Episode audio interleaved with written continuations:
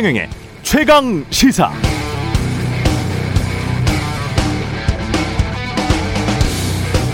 네, 어제 영국 파이낸셜 타임즈에 우리나라 제주도 국제학교에 관한 기사가 실렸습니다. 한국 학부모들 미국 유럽으로 유학 안 가고 제주도 선택한다. 이게 기사 제목인데요. 한 해 등록금, 기숙사비 포함해서 6천만 원 들지만 제주 국제학교를 선택하는 한국 학부모들이 늘고 있다는 것이죠. 승마, 스노클링 같은 다채로운 화려한 과외 수업에 90%가 넘는 졸업생이 세계 100대 대학에 진학하고 있다고 합니다. 기사에 등장하는 의사 학부모가 이런 인터뷰했네요. 한국의 교육 시스템은 너무 소모적이고 주입식 위주다. 난 내 아이가 꼭 외국이 아니더라도 창의적 교육을 받기를 원해서 그래서 제주국제학교를 선택했다. 사실 이 학교들 저도 수년 전에 취재를 했었습니다. 등록금 기숙사비만 6천만 원인데요. 사실은 사교육을 또 따, 다 따로 받습니다. 그래서 이런저런 비용 다 합하면 보통 학부모들은 1년에 실제로 한 1억 원 정도 들어간다. 이렇게 이야기를 하더군요. 정말 비싼 학교죠. 공정이란 무엇일까요? 누구나 다 아는 한국 교육 시스템. 예, 소모적이고 주입식 위주지요. 다 그렇게 생각합니다. 자신의 아이들이 좀 더 창의적인 교육을 받기를 원하죠. 그런데 공정의 시작이 교육이라면 누구도 자신의 부모를 선택해서 태어날 수가 없는 것이라면 공교육이 어떻게든 나아지는 방안을 고민해 봐야 하지 않을까요? 프랑스 마크롱 대통령 공약이 그랬죠. 극빈층 지역 아이들 에게 대해서는 예산을 쏟아부어서라도 아이 12명당 교사 1명 지원하겠다. 이게 국가가 공정한 기회를 만들어주는 길인 것 같습니다. 선거 때는 공정을 막 외치죠. 그런데 선거 끝나면 자유주의 시장 경제, 시장에 맡기는 게 최고. 그럼 국제학교 갈 수 있는 사람들은 우리나라에 몇 명이나 되나요? 설마 그렇게 이번에도 되는 건 아니겠죠? 대통령 후보들이 공정에 대해서 제대로 좀 고민을 했으면 좋겠습니다.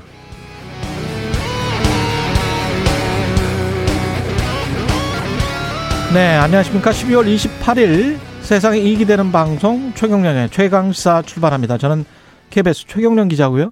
최경련의 최강시사 유튜브에 검색하시면 실시간 방송 보실 수 있습니다. 문자 참여는 짧은 문자 50원, 기본자 100원이 드는 샵 9730, 무료인 콩 어플 또는 유튜브에 의견 보내주시기 바랍니다. 오늘 1부에서는 국민의힘 조경태 공동선대위원장 만나보고요. 2부에서는 유인태 전 국회 사무총장과 함께합니다.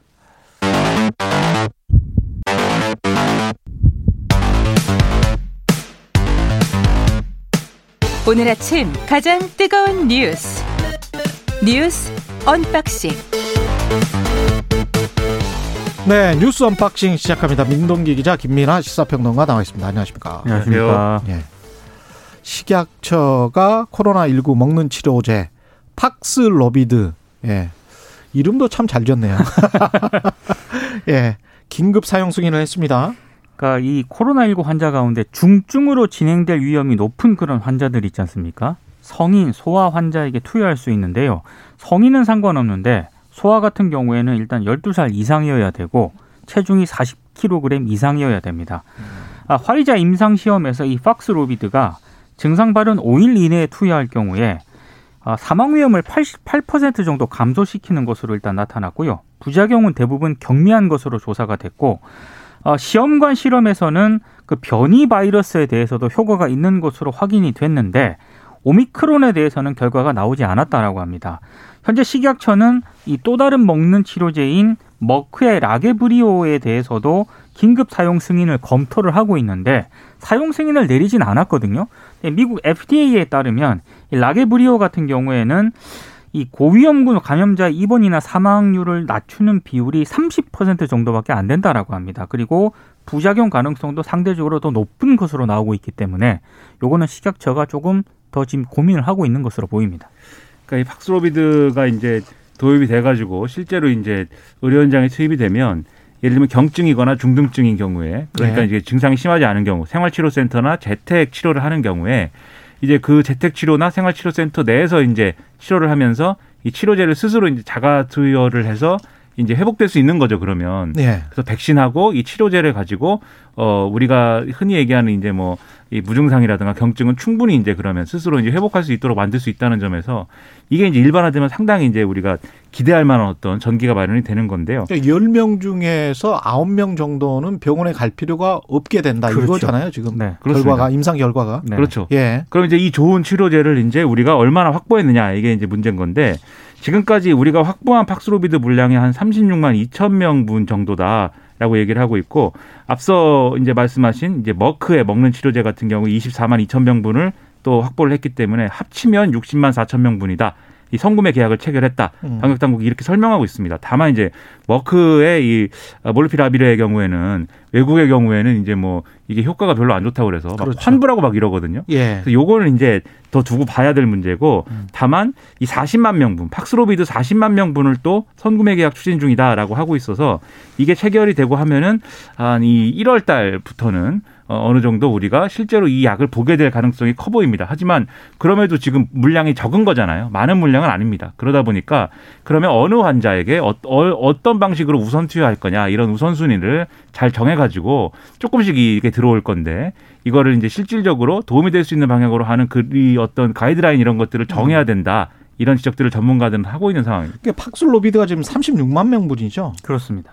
누적 확진자가 우리가 아직 100만 명이 안 됐죠. 안 됩니다. 예. 그러면 36만 명분 정도면 앞으로의 환자나 이런 것들을 생각을 해보면 뭐 한 100만 명분만 확보를 하면 충분하지 않을까요? 지금 이게 정도의 추세라면? 선구매 계약이라고 말씀드렸지 않습니까? 음. 이게 한 번에 들어오는 게 아닙니다. 조금씩 그렇죠. 나눠서 들어오는 것이고. 백신 한 번처럼. 그렇죠. 음. 그리고 이제 특히 그러면 이제 고위험군 중에서 그렇죠. 이제 경증 중등증에 들어가는데 이 고위험군이라고 하면은 자기가 갖고 있는 뭐 기저질환이라든가 여러 가지 환경 조건 이런 게 개- 개별적으로 다 다르잖아요 환자들이. 그렇죠. 예. 그럼 누구에게 우선 투여할 거냐라는 기준이나 이런 것들이 이제 지금 빨리 만들어 놔야 혼란이 없고 네. 조기에 투입할 수 있다. 이제 이런 얘기가 이제 나온다는 거죠. 알겠습니다. 국민의힘은 내용이 지금 뭐 계속 공개 분출되고 있는 그런 상황입니다.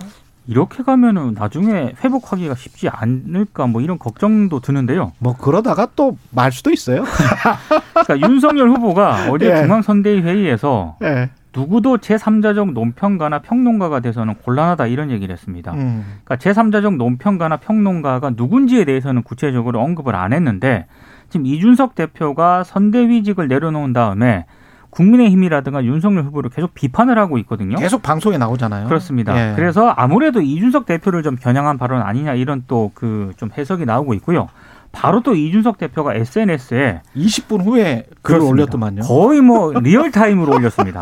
조직에서 더 나은 결과를 위한 제언을 하는 게 민주주의다. 예. 당 대표 제언이 평론 취급받을 정도면 언로가 막혔다는 인상을 줄 수 있다 이렇게 썼는데 요 앞부분이 있지 않습니까? 민주주의. 라는이 발언은 조수진 최고위원하고 이준석 대표가 한번 세게 갈등이 좀 불거졌잖아요. 예. 그때 당시에 윤석열 후보가 서로 생각이 다를 수 있고 그게 민주주의라고 하는 얘기가 있거든요. 음. 그걸 이제 그대로 이제 패러디한 것으로 받아친 거군요. 그렇습니다. 보이고 또 어제 또 좀 논란이 됐던 게 아, 이준석 대표가 최고위 회의에서 김민전 경희대 교수를 공동선대위원장으로 임명하는 안에 반대 의견을 냈거든요. 예. 그러니까 이 김민정 교수 같은 경우에는 가로세로 연구소에 출연해서 아, 지난 총선 부정선거가 있다라는 취지의 발언을 한 적이 있고 그리고 안철수 후보를 지지한 이력이 있습니다. 아마 음. 이두 가지를 들어서 이준석 대표가 반대를 한 것으로 보이는데 이거를 두고도 지금 윤석열 후보 측하고 좀 갈등이 불거지고 있는 그런 상황입니다. 예, 정확한 워딩 부정선거가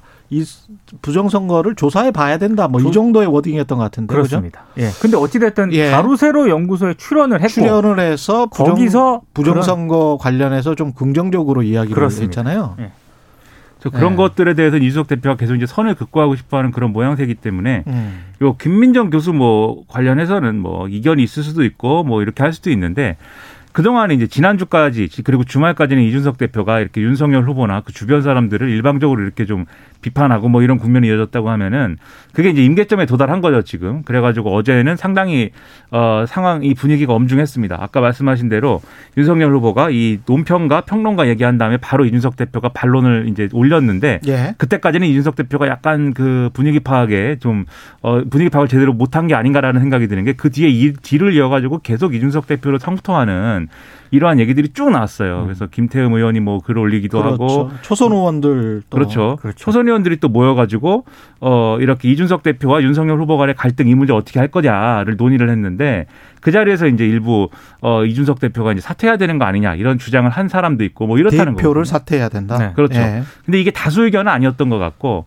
이 나와서 이제 그 의원들이 설명하는 걸 들어보면은 의견의 스펙트럼이 굉장히 넓었다라고 얘기를 하고 있어요. 그러니까 이준석 대표 말 일리 있지 않느냐라는 어떤 그런 사람부터 음. 사퇴해야 된다라는 사람까지 다양했다는 거죠. 근데 어쨌든 대표로서는 이런 상황 자체가 그냥 이제 뭐 어, 그럴 수도 있다라고 얘기할 수 있는 그런 상황은 아닙니다. 그렇기 때문에 수습을 해야 되는 상황이기 때문에 오늘 아마 이 초선 의원들하고 만날 거예요, 이준석 대표가. 그 자리에서 구체적으로 어떤 요구나 이런 게 나오는지가 굉장히 주목이 되는 상황이죠. 그 문제는 이제 이걸 수습을 어떻게 하느냐. 이게 방점이 찍혀야 되는데 그것이 되겠는가는 상당히 지금 의문입니다. 수습은 결국은 김종인 위원장이 하기로 했던 거 아닙니까? 근데 이게 언론 보도가요. 예. 약간 나뉩니다. 그러니까 김종인 위원장 같은 경우에 어제 이제 뭐 윤석열 후보를 만나가지고 지금 선대위가 매머드 선대위니까 이대로는 안 된다. 그래서 좀 개편을 하겠다. 음. 여기 일부 언론 같은 경우에는 어, 윤석열 후보도 상당히 공감을 표했다라고 보도를 하고 있는데 근데 이게 매머드 선대위를 바꾼다라고 하는 거는 지금 선대위 육본부장 체제를 개편한다는 그런 얘기잖아요. 그렇죠. 근데 이건 이준석 대표가 계속 주장을 해왔던 거거든요. 근데 만약에 그렇죠. 이걸 손을 보게 되면은 음. 이준석 대표가 결국 복귀하는 그런 명분이 생길 수 있기 때문에 이건 또 윤석열 후보 측에서 그렇게 내키지 않아 하는 그런 상황이다 보니까 그렇죠. 어, 결국에는 이게 또 김종인 위원장하고 윤석열 후보 측 간의 갈등의 요소가 되는 것 아니냐라는 그런 또 분석도 나오고 있습니다. 여섯 개 본부장을 다 폐지하는 거. 그렇습니다. 예. 근데 뭐 그 이 본부장들을 이제 뭐 내리고 이 직을 폐지한다고 해서 이준석 대표가 뭐 돌아올 수 있는 거냐는 이제 별개로 그렇죠. 따져봐야 될 문제 같고요. 음. 어쨌든 문제가 있다라는 게 이준석 대표의 주장이잖아요. 선대위 체제에. 그러면 이준석 대표가 문제가 있다고 내가 내부에서 주장을 했는데 안 받아줘서 내가 외부에서 이렇게 주장하고 다닐 수밖에 없다라는 얘기를 지금 하고 있는 거거든요. 그럼 적어도 내부에서 뭘 고치고 이게 본부장을 뭐 없애는 거든지 뭐든지 좀 선대위를 실제로 효율적으로 일할 수 있는 체제로 고치고 윤석열 후보의 선거 전략을 확 바꾸면 적어도 이준석 대표가 외부에서 이렇게 어, 스피커를 키워가지고 어, 어떤 내분의 형태로 이렇게 좀 상황을 몰고 가는 듯한 그런 그림은 이제 안 만들 수 있는 거죠. 그래서 음. 사실 김종인 위원장이 어, 실제로 이제 좀 이 선대위를 좌지우지할 수 있는 정도의 그런 정도의 그립을 잡도록 하는 게 중요한데 근데 이것도 아까 민동 기자님 말씀하셨듯이 보도가 이럴 것이다와 아닐 것이다가 동시에 나와요. 그 사실 무근이다가 그 얘기는 뭐냐면 내부에서도 의견이 분분하다는 거거든요. 그렇게 할 수 있다와 그렇게 해서는 안 된다라는 게 그러니까 계속 이런 게 문제입니다. 김건희 씨 대응도 그렇고 계속 에, 윤석열 후보 선대위에서는 의견이 분분해요. 계속. 근데 그게 의견이 분분할 일인가? 이제 밖에서 보는 사람들 입장에서는 그런 거죠.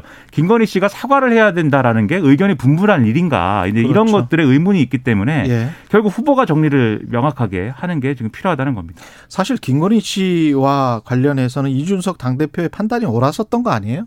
당시에 그때 조수진 그렇죠. 최고위원과 네. 논쟁을 했었을 때 사과하고 반드시 이렇게 예. 정통으로 넘어가야 된다. 정통으로 넘어가야 된다. 네. 이게 뭐 여덟 명 국회의원들이 아 이게 그 정도로 시간 강사가 뽑, 뽑히는 게 아니고 그냥 적당히 뽑히는 거다. 이런 식의 성명서 발표나 기자회견은 아무 뭐 아무런 효과가 없었잖아요. 그렇습니다. 실제로 그렇게 그렇죠. 했다고 해서. 결국에 그- 본인이 예. 사과하지 않았습니까? 그러니까요. 김건희 씨가. 그 언론이 귀담아 듣지도 않았고 예. 그리고 이제 김건희 씨 사과도 사실 타이밍도 늦었을 뿐더러 지금 음. 그걸 다루는 방식이나 이런 것도 제대로 다루고 있느냐 조금 의문인 게 제가 어제도 김건희 씨가 사과한 것 자체는 이제 좀 긍정적이지만 여러모로 이제 아쉬운 부분이 있다라고 얘기를 했고 윤석열 후보가 그거를 채워야 된다 이렇게 말씀드렸는데 윤석열 후보가 이제 새 시대 준비가 이제 올린 영상을 통해서 셀프 인터뷰를 하지 않았습니까? 예. 그러니까 굉장히 감성적인 배경 음악이 깔리고 윤석열 후보가 굉장히 음. 사과를 하게 된 어떤 배우자 김건희 씨에 대해서 뭔가 안타까워하면서 좀이 눈가도 촉촉히 젖고 이제 이런 영상인데 음. 이 굉장히 다른 사람의 아픔에 공감하는 듯한 그런 모습이거든요, 윤석열 후보가. 예. 근데 사태가 이렇게까지 온 것에는 제가 볼 때는 윤석열 후보가 거의 절반 이상의 지금 어, 잘못을 한 게 있어요. 이 대응하는 과정에서 기자들에게 막 호통을 치고 시간 강사 어떻게 뽑는지 한번 물어봐라 이렇게 호통을 치고 그리고 민주당이 주장하는 것 중에는 가짜도 많지 않느냐 이렇게 반문하고 음. 그러면서 사실은 이게 윤석열 후보는 배우자를 감싸기만 하는 거 아니냐 이렇게 커지면서 이게 더 피해가 커진 거거든요. 음. 그 점을 좀 돌아보면서 내가 그 잘못 대응한 것 같다라는 메시지나 이런 것들이 이어져야 되는데 음. 지금 그렇지 않고 있어가지고 이 부분도 우려가 되는 사안이죠. 셀프 인터뷰 말고 예. 최강 시사 인터뷰를 권합니다. 아, 그렇죠. 여기 나와서 좀- 서경 기자가 편안하게 예. 해주실 네. 겁니다. 편안하게 좀 여쭤봤으면 좋겠는데 유튜브 방송보다 잘해줄 거예요. 여기가. 예. 네. 윤석열 후보는 이제 어떻게든 그리고 국민의힘 같은 경우는 어떻게든 이제 그 뭐랄까요 전환을 해야 되기 때문에 이 상황 자체를 그렇죠. 대장동을 방문을 했습니다. 이제 공세적으로 좀 나오겠다. 김건희와 관련된 의혹은 이제 다 떨어 털어버린 것이다. 이렇게 이제 판단을 하는 것 같아요. 그러니까 대장동을 예. 방문을 해가지고요. 음, 어, 민주당하고 이재명 후보를 향해서 일단 특검 수용을 강하게 촉구를 했거든요. 음. 그러니까 일단 기본적으로 토론을 하려면 대장동 특검을 받고 예. 여러 의혹에 대해서 진솔하게 설명을 하라. 일종의 이제 역제안을 한 겁니다. 그렇죠. 이재명 후보 쪽에. 그리고 한 번 발표된 공약과 정책이 필요에 따라 바뀌는데 거기에 대해서도 설명을 해서 예측 가능하게 하면 토론에 응할 용의는 얼마든지 있다. 이런 식으로 이제 이재명 후보를 이제 공세를 가했는데 음. 이재명 후보가 어제 또 KBS 더 라이브에 또 출연을 해가지고 여기에 대해서 또 반박을 했습니다. 그러니까 토론은 국민에 대한 의무다. 그러니까 자꾸 대장동 특검을 받으면 토론에 응하겠다라고 얘기를 하는데 이건 두 가지를 연계하면서 둘 다 안 하겠다는 생각 아니냐라고 또 이제 반박을 하고 있는 상황입니다. 그 특검은 특검대로 주장하고 토론은 토론대로 얘기를 해야죠. 이걸 그렇죠. 두 개를 연계시킬 이유가 없고 그리고 오히려 토론에서 이재명 후보 왜 특검 받는다고 해놓고 그렇죠. 예를 들면 따져 왜- 물으면 되죠. 네, 네. 왜 이 이, 이중 플레이 하느냐 뭐 이렇게 따져 따지는 것도 좋고 음. 이런 식으로 하면 되는데 토론을 그렇게 안 하겠다라고 극구 얘기하는 그런 모습은 유권자들에게는 부정적일 걸로 보이고요. 대장동을 방문한 거는 내분도 있고 김건희 씨 문제도 있고 근데 어쨌든 이런 것들이 중요한 이런 거 이런 상황에서 항상 중요한 것은 어 항상 내분이라든지 이런 자기들끼리 갈등이 있으면 항상 외부의 적을 이렇게 강하게 타격하는 음. 걸로 빠져 나와야 됩니다. 그런 점에서 이 대장동 문제와 특검에 다시 이제 불을 붙이려고 하는 모양새인데 어제 이제 양당 원내대표가 어, 만났어요. 만나가지고 회동을 해서 얘기를 했는데, 어, 여전히 이제 특검 얘기는 평행선입니다. 다만, 김기현 원내대표가 코로나19 확진된 이후에 처음 이제 복귀해가지고 이제 그, 이 얘기를 한 거기 때문에 아직 이제 본격적으로 협상 전략이나 이런 게 안 세워진 상황인 것도 같아요. 음. 그래서 요거는 더 시간을 약간 며칠 더 두고 보면서 원내대표 간의 협상이나 이런 걸 지켜봐야 될 것 같습니다. 어제 JTBC는 김건희 씨 석사 논문 표절 의혹을 제기를 했고 국민의힘은 이재명 후보의 아들 대학 입시 의혹 을 제기를 했습니다. 그러니까 JTBC 보도 내용은요. 예. 김건희 씨가 99년 숙명여대 교육대학원에 내- 제출한 논문이 있는데 이걸 논문 표절 검증 프로그램으로 분석을 해보니까 표절 수치가 42%에 달했다라는 겁니다. 음. 참고로 학계에서는 표절률이 20% 넘으면 굉장히 심각한 연구 부정으로 간주를 한다는 거고요. 어, 근데 전반적으로 이제 표절 정황이 드러났다라고 하는 건데 예. 여기에 대해서 국민의힘 쪽에서 일단 해명을 낸 거를 보면 예. 당시 논문은 숙명여대 학칙과 심사 절차에 따라 석사 논문이 인정이 된 것이고 음. 그리고 22년 전 기준을 따지지 않은 채 제3자가 현재 기준으로 표절을 단정할 수는 없다. 이렇게 또 반박을 하고 있는 상황. 22년 전 기- 기준이다. 예, 22년 전 기준과 지금의 기준은 다를 수밖에 해요. 예. 없지 않냐. 요런 해명입니다. 그러면 장관 청문회 할 때 다운 계약서를 할지 이런 거는 물어보지 말아야죠. 근데 이제 예. 다원 계약서랄지 이런 것들은 전또 국민이 이제 다 그랬으니까. 그렇죠. 이제 예. 그런 거를 감안해서 사실 또 청문회 때는 이제 문제 제기하는 부분도 있는데 음. 그래서 이제 청문회도 예를 들면 다원 계약서 하나가 나온다고 해서 뭐 장관이 반드시 낙마다 이런 게 아니라 그것이 잘 해명되는가 그리고 아. 얼마나 잘 설명하는가 이런 것들을 종합적으로 봐야 되는 거죠. 이재명 후보 아들 입시 의혹 이거는 어떤 증거가 있는 겁니까? 아니 국민의힘에서는 일단 이재명 후보 아들이 수시 특별 전형 고려대학교 수시 특별 전형을 통해서 음. 이제 입학을 했는데 예. 그러니까 자격 요건이 굉장히 좀 그렇지 않습니까? 예. 근데 일단 이재명 후보 쪽이나 민주당 쪽에서 반박을 한 거는 자신의 아들이 전과목 1등급이었대요. 이재명 후보 아들이. 특별 전형이 아니고 일반 전형이 일반 전형이었기 때문에 세계 분야 1등급이 조건이었습니다. 그러니까 음. 이제 이재명 후보 쪽에서는 고려대학교든 아니면 그 아들이 졸업한 고등학교 있지 않습니까? 음. 그두 군데서 간단히 확인하면 끝나는 문제다라고 해명을 하고 있습니다. 공부 잘해서 부럽네요. 네. 근데 이게 마치 가족 대 가족 이어서 예. 그렇습니다. 김건희 씨 의혹을 제기하니까 우리는 아들 의혹으로 계속 가겠다. 이제 이렇게 비춰지는 것은 유권자들이 볼 때도 좀 이게 억지일 수 있다라는 음. 느낌을 줄 수가 있기 때문에 의혹을 제기하려면 확실한 어떤 근거가 있는 의혹을 제기하는 돼요. 게 예. 좋고 특히 언론이 이제 좀 문제를 제기하면 모를까 음. 직접적으로 제기할 때는 그런 근거가 확실해야 됩니다. 그래야 예. 이제 유권자들도 설득이 됩니다. 여기까지 하겠습니다. 뉴스 언박싱 민동기 기자 김민아 평론가였습니다. 고맙습니다. 고맙습니다. KBS 일라디오 최경영의 최강시사 듣고 계신 지금 시각 7시 40분으로 향하고 있습니다.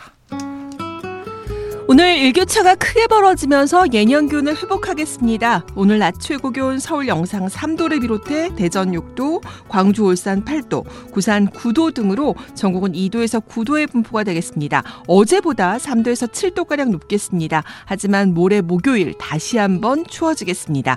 오늘 중서부 지방이나 경상권은 대체로 맑다가 낮부터 구름량이 늘겠고 강원 영동 지방은 대체로 맑고 전라권, 제주도 지방은 구름량이 많겠습니다. 경상권 해안 지역과 내륙 지역, 강원도 남부 동해안 지역은 건조특보가 내려져 있기 때문에 화재 예방에 신경 쓰셔야겠습니다. 지금 서울 기온은 영하 8.4도입니다. 지금까지 날씨 정보였습니다. 다음은 이 시각 교통 상황입니다. KBS 교통정보센터의 김민희 씨입니다. 어제보다는 출근 정체가 덜합니다. 상습 정체 구간과 돌발 구간 중심으로 더딘 흐름 이어지고 있는데요. 중부 내륙고속도로 지선 대구 쪽으로 달성 2터널 2차로에는 화물차가 고장으로 서 있고요. 경부고속도로 부산 쪽으로 반포 부근 4차로에서는 사고가 났습니다. 뒤로 한남대교 남단부터 속도 줄여 지납니다. 이후로는 오산 일대로 정체 시작됐고요. 영동고속도로 강릉 쪽으로 동수원 부근 6차로에서도 고장난 화물차를 처리하고 있습니다. 서울시내 강변북로 일산 쪽으로 반포대교 부근 1차로에는 고장난 차가 서 있어서 마포대교부터 정체 심해져 있고요. 같은 방면 올림픽대로에서도 반포대교 부근 1차로에서 역시 고장난 차를 처리하고 있습니다. KBS 교통정보센터였습니다. 오늘 하루 이슈의 중심. 당신의 아침을 책임지는 직격 인터뷰. 여러분은 지금 KBS 일라디오 최경영의 최강 시사와 함께하고 계십니다. 네, 국민의힘 선대위 내부 분위기가 어수선한데요. 윤석열 국민의힘 대선 후보와 이준석 당 대표 간의 설전이 이어지고 있습니다. 선대위의 내용 어떻게 수습해야 할까요? 조경태 국민의힘 공동선대위원장 연결돼 있습니다. 안녕하세요. 네, 안녕하십니까. 예. 일단 사면부터 좀 여쭤보겠습니다. 박근혜 전 대통령 사면이 이루어졌는데요. 지난주 금요일에. 이게 지금 국민의힘에서는 갈라치기 물타기라는 비판이 나왔습니다. 이 이렇게 생각하시는 이유를 다시 한 번만 좀 말씀을 해주시면 좋겠습니다. 글쎄요, 저는 개인적으로 박근혜 대통령의 사면이, 예. 예, 다소 좀 늦었지만, 음, 어, 어쨌든 그 사면이 된 부분에 대해서는, 어, 다행스럽다 이런 생각을 하고 있고요. 예. 어쨌든 그 박근혜 대통령의 건강이 상당히 좀 문제가 있다라고 많은 분들이 말씀하지 않습니까? 예. 예, 그래서 그런 의미에서 저는 이번에 그 사면은 뭐 음. 저는 어, 좀 좋은 결정이었다 이렇게 보고 있습니다. 다만 아쉬운 것은 예. 옥의 티라고 하면은 내란 선동제로 저 들어갔던 그 이석기 전 의원이 음. 이 가석방된 부분에 대해서는 어, 이번 사면이 좀그 흠집이 남는 옥의 티가 아닌가 이런 생각을 합니다. 가석방과 사면은 좀 절차가 다르긴 하지 않습니까? 그렇습니다. 그래서 예. 이석기 전 의원은 본인이 내란 선동한 부분에 대해서 그- 그렇게 죄를 뉘우치고 있는 그런 모습도 보이지 않는데도 불구하고 음. 가석방 한 부분은 저는 법무부가 잘못이 있다. 예전은 좀 잘못된 어, 판단이었다고 보고 있고요. 박근혜 예. 전 대통령에 대한 그 사면은 어쨌든 저는 다소 늦었지만 어쨌든 좋은 결정이었다 이렇게 보고 있습니다. 좋은 결정이었다. 그러면 성일종 의원이 이야기한 거랑은 약간 좀 다른데요. 이게 예, 그렇습니다. 정치적으로 보면은 어, 윤석열 후보에게 좀 불리하게 작용할 수도 있다 이런 이야기도 하더라고요 평론가들은. 아, 그건 뭐 어, 여러 가지 뭐 본인들이 해석하기 나름이겠습니다만은 예. 저는 그 사면 문제를 가지고 지나치게 음. 어, 정부적인 판단을 하는 것은 조금 자제할 필요가 있다 이렇게 보고 있고요. 있다. 어. 네, 그런 의미에서 어 저는 사면 문제를 가지고 사면은 어, 대통령의 고유 권한이지 않습니까? 예. 네, 그 부분에 대해서 우리가 왈가, 왈가 왈부하는 것은 적- 적절한 것은 아니다 이렇게 보고 있습니다. 그 권성동 의원은 이명박 전 대통령 사면을 하지 않고 남겨둔 것은 김경수 경남도지사의 사면과 함께 나중에 하려고 그런 것이다. 그런 꼼수다 이런 식으로 비판을 했는데 이 부분에 관해서는 만약에- 어떻게? 네. 뭐 그럴 수도 있지만 또 그렇게 되지 않을 경우는 또 어떻게 할지는 우리가 그 예측한다는 것은 상당히 좀 어, 다소 어. 무리한 부분이 따를 수밖에 없거든요. 예. 박근혜 대통령의 사면과 그 어, 이명박 대통령의 사면은 조금 좀 결이 좀, 좀 다르다 이런 아. 생각이 들고요. 그렇군요. 어, 예. 예, 그 수용 수용 기간 역시도 상당히 그 박근혜 대통령이 훨씬 더 어, 길었지 않습니까? 그렇습니다. 건강 예. 상태도 썩 좋은 상태가 아니기 때문에 음. 뭐 여러 가지 복합적인 부분들이 저는 뭐 가만히 되었을 것이다 이렇게 보고 있습니다. 예, 지금 말씀하시는 부분은 이제 박수현 청와대 수석의 이야기와 일치하는 부분들이 있네요. 그 수용 아, 기간이 좀-? 예, 수용 기간이 좀 다르다. 그래서 네. 판단하는 부분들이 있다. 뭐 이렇게 말씀을 하셨던 것 같은데 김건희 씨 논란에 관해서는 이게 사과를 함으로써 충분히 해명은 됐다. 고 보십니까 이제? 네, 저는 개인적으로 어쨌든 그 사과를 본인의 가오에 대해서 상당히 진솔하게 음. 어, 사과를 했다고 보고 있고요. 어, 물론 어, 여권에서 어, 제기하고 있는 여러 의혹에 대해서 좀 어, 부당하고 또 억울하다는 그런 어, 부분도 없지 않아 있겠지만 어쨌든 그 부분까지 다 포함해서 어, 본인의 어, 잘못을 솔직하게 인정하고 용서를 구하는 모습에 대해서는 많은 국민들께서 어, 이해를 하셨을 거라 보고요. 음. 예, 그런 의미에서 저는 어, 사과를 더 잘했다 이렇게 생각을 하고 있습니다.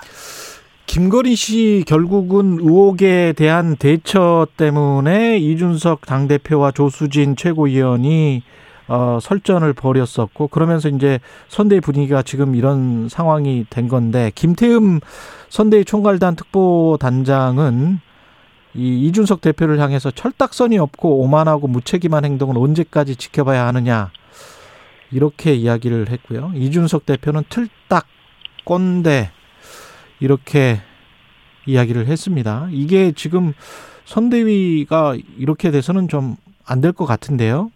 예, 그 맞습니다. 사실은 뭐 어, 당 대표를 향해서 그렇게 지나친 그 표현을 하는 것은 좀 어, 아무리 본인의 주장이 뭐 어, 어떤 정당하다 하더라도 그 음. 표현에서 너무 거칠게 하면 그 자체가 많이 상쇄될 수밖에 없는 거 아니겠습니까? 예.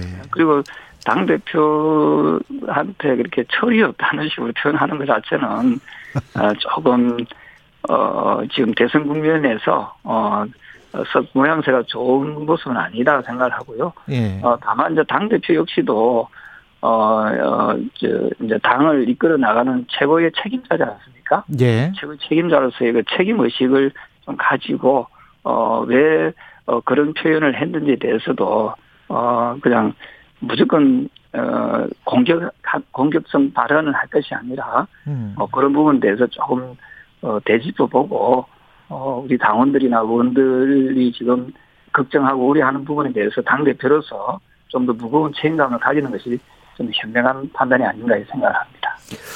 지금 오늘 초선 의원들하고 이준석 당 대표는 만나기로 한 거죠. 어제 뭐 초선 의원들이 모임을 갖고 이준석 대표의 사퇴까지 일부 그런 의견까지 나왔다고 하는데 오늘 만나기로 한 겁니까? 이준석 당 대표 초선 그래서 의원들이? 정확하게 저는 그, 그 부분은- 내용은 제가 예 그 전에 들은 거는 없고요. 예. 어, 어쨌든 뭐 어, 저는 초선 의원들 역시도 그 당을 걱정하는 음, 그런 차원에서나 어, 만남을 추진하고 있지 않는가 이렇게 보고 있거든요. 음. 그 부분에 대해서도 저는 이준석 대표가 적극적으로 본인의 어떤 생각과 또 어, 초선 의원들과의 그 소통을 좀 잘 원만하게 잘했으면 좋겠습니다. 예. 그 선거 지금 판세는 골든 크로스 또는 뭐 이재명 후보 측은 데드 크로스라고 표현을 하는데 본인들은 정체되면서 윤석열 후보가 실점을 하고 지지율이 깎이면서 이렇게 내려간 거고 본인들은 가만히 있게 된 그런 상황이어서 이제 그쪽도 뭐 그렇게 달가워지는 않더라고요. 보니까. 예.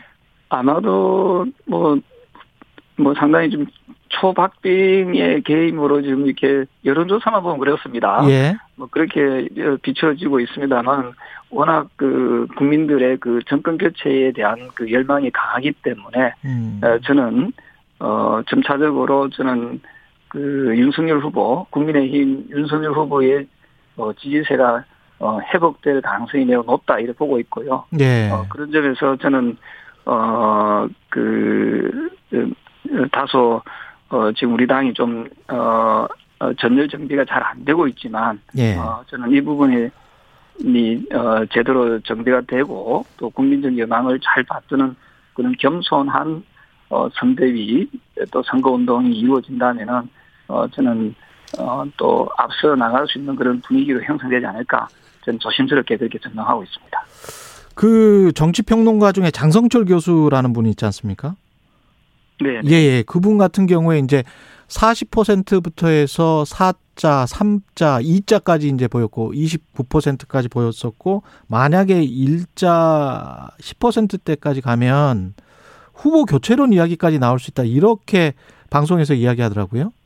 예, 그 교수님께서는 조금 오반가요? 현실적으로 좀 어려운 부분을 말씀하시는데요. 예. 과거에 그 노무현 전 그 대통령께서도 어 상당히 그 어려운 상황까지 간 적이 있습니다. 2002년도에. 아, 예. 예, 그때 당시에 후보 교체론까지 나왔었죠. 그랬었던 것 같습니다. 예. 그, 그 후보 교, 교체는 되지 않았고요. 음. 결국 윤석열, 아, 저, 저, 노무현 후보. 후보가 그때 승리하지 않았습니까? 예. 예, 그래서 아마 지금 그 장금철 교수님께서 음. 그 우려해 주시는 부분에 대해서는 어 저희들이 더 명심하도록 하고요. 예. 근데 현실적으로 그 후보 교체는 좀 민주당에서도 후보 교체론이 좀 어, 좀 나왔다, 나온 적이 있었지 않습니까? 그렇죠. 예, 예. 그거는 뭐 이루어지지 않고 있지 않습니까? 예. 아마도 그, 그 선출된 후보는 쉽게 바꾸기가 상당히 어려운, 현실적으로 음. 어려운 그런 어, 부분이 많이 있다라고 저는 보고 있습니다. 근데 이낙연 후보는 최근에 이제 공개 행보를 갖고 국민 통합을 강조하면서 이쪽은 합쳐주는 분위기고 그리고 국민의힘 같은 경우는 지금 홍준표 후보가 물론 이제 나름의 역할을 하고 있긴 합니다만은 홍준표 후보랄지 유승민 후보가 잘 안 보이는 거는 사실이에요. 사실은.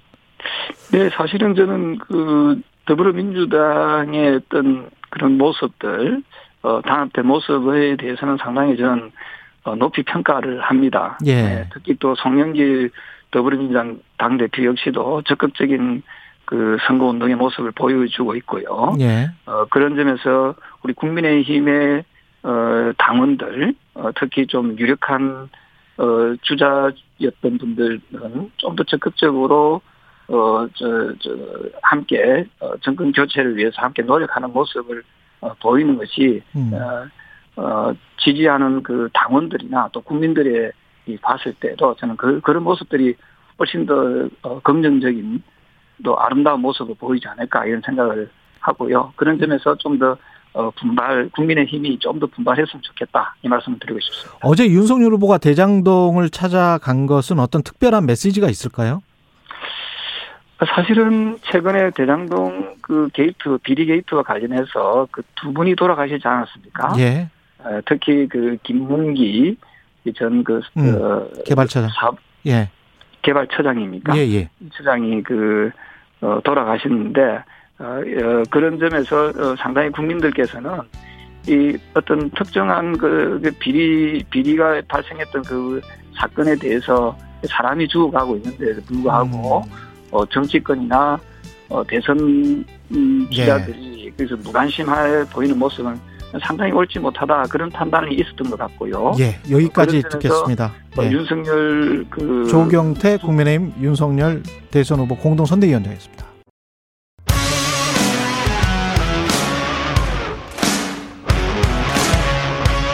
오늘 하루 이슈의 중심 최경영의 최강 시사.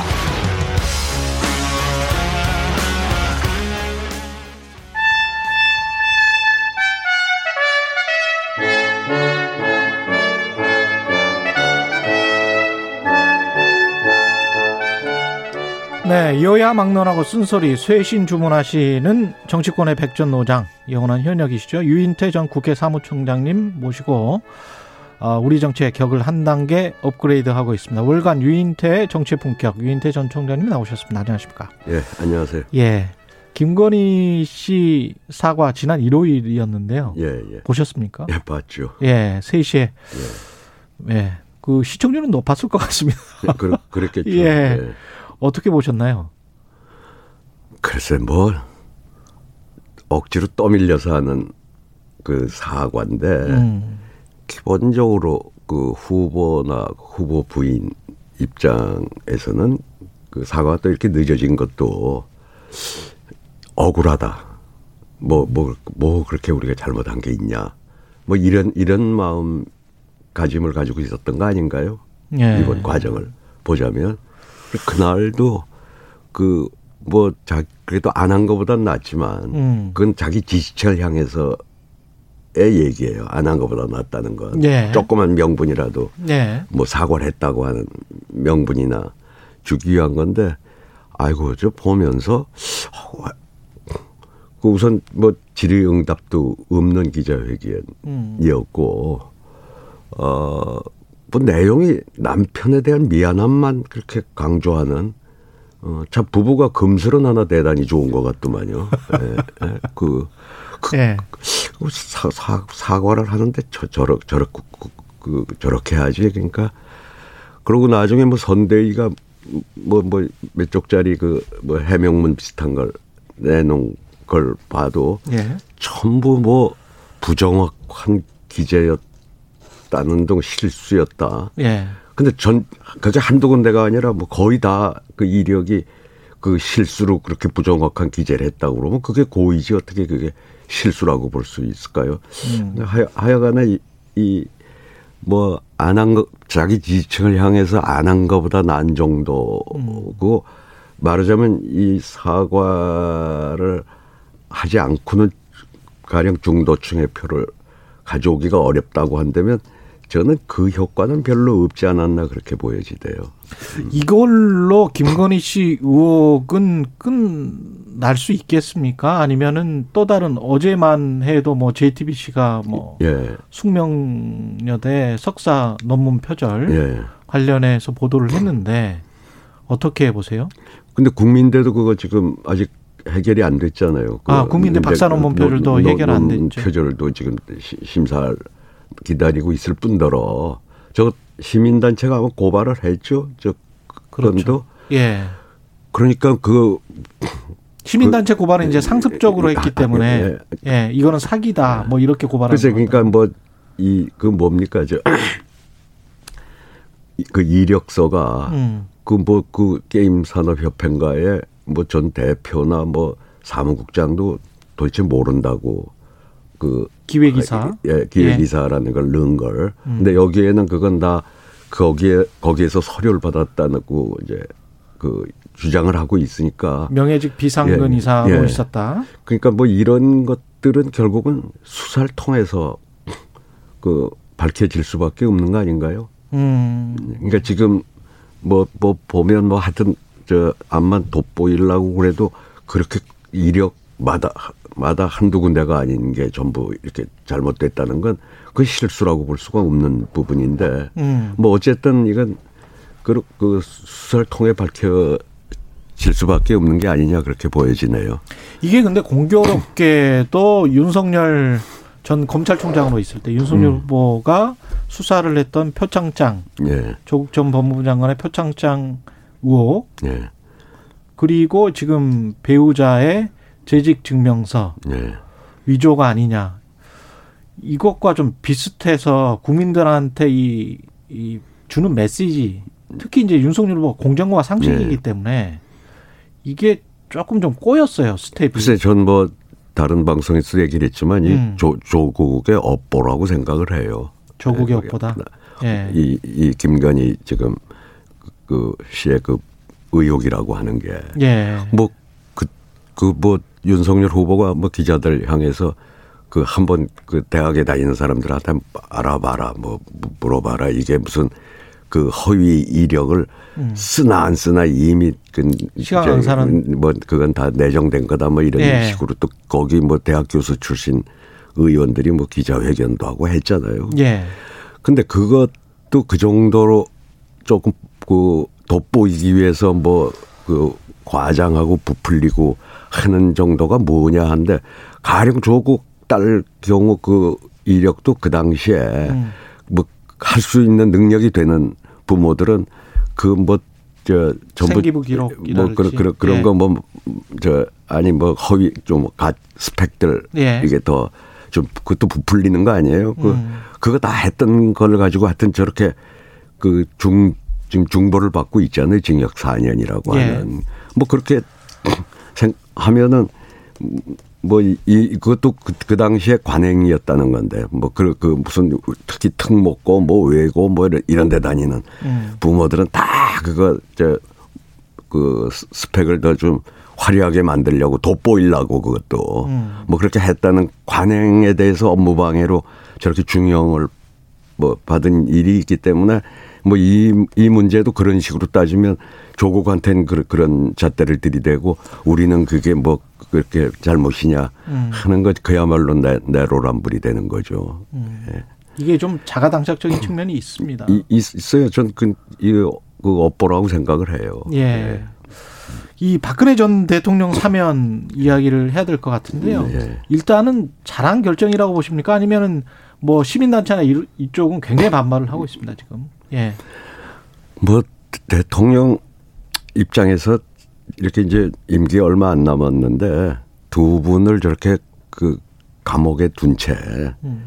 참그저 그냥 임기를 마치기에는 좀 부담스러웠겠죠. 예.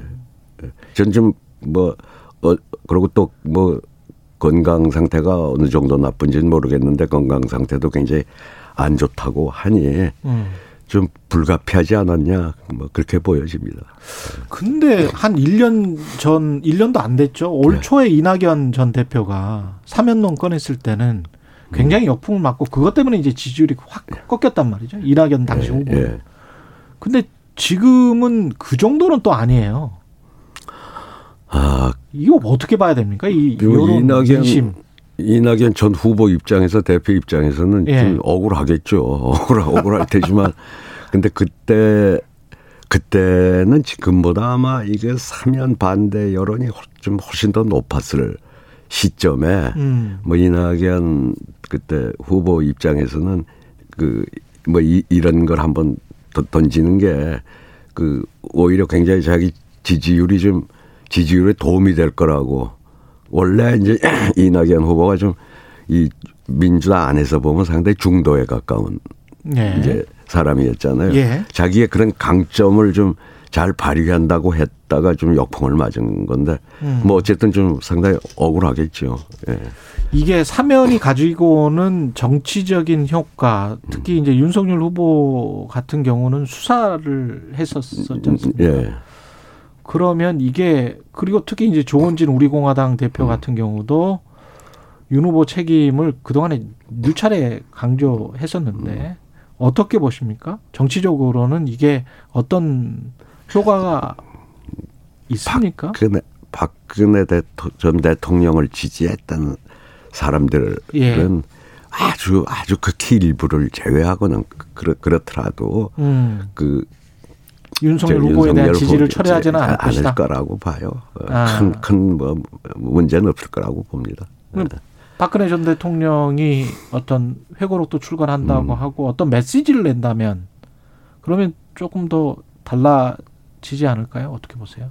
근데 뭐, 그, 지난 총선 때도 그 유영아 변호사가 그, 저, 제일 큰 야당을 중심으로 뭐, 이 대동단결하라 뭐 이런 메시지를 냈는데도 불구하고 아, 총선에서. 참. 총선에서 그래 참패했잖아요. 그랬습니다. 그러니까 좀 예. 박근혜 대통령이 좀 뭐 안 됐다고 생각하는 측은하게 생각하는 사람들은 꽤 있을지 몰라도 그분의 정치적 발언이 그렇게 뭐 어떤 영향력을 갖기는 지금 그, 뭐, 그, 그, 그 파괴력은 그렇게 크지 않을 거라고 봅니다. 음. 국민의힘 같은 경우에 처음 저 한 뭐 한 두 달 전까지만 해도 상당히 잘 되는 것처럼 보이다가 지금 이제 당 대표도 상임 선대위원장직을 사퇴를 했고 계속 지금 불의 파음이 나고 있는데 이거는 근본적인 문제가 뭐라고 보세요?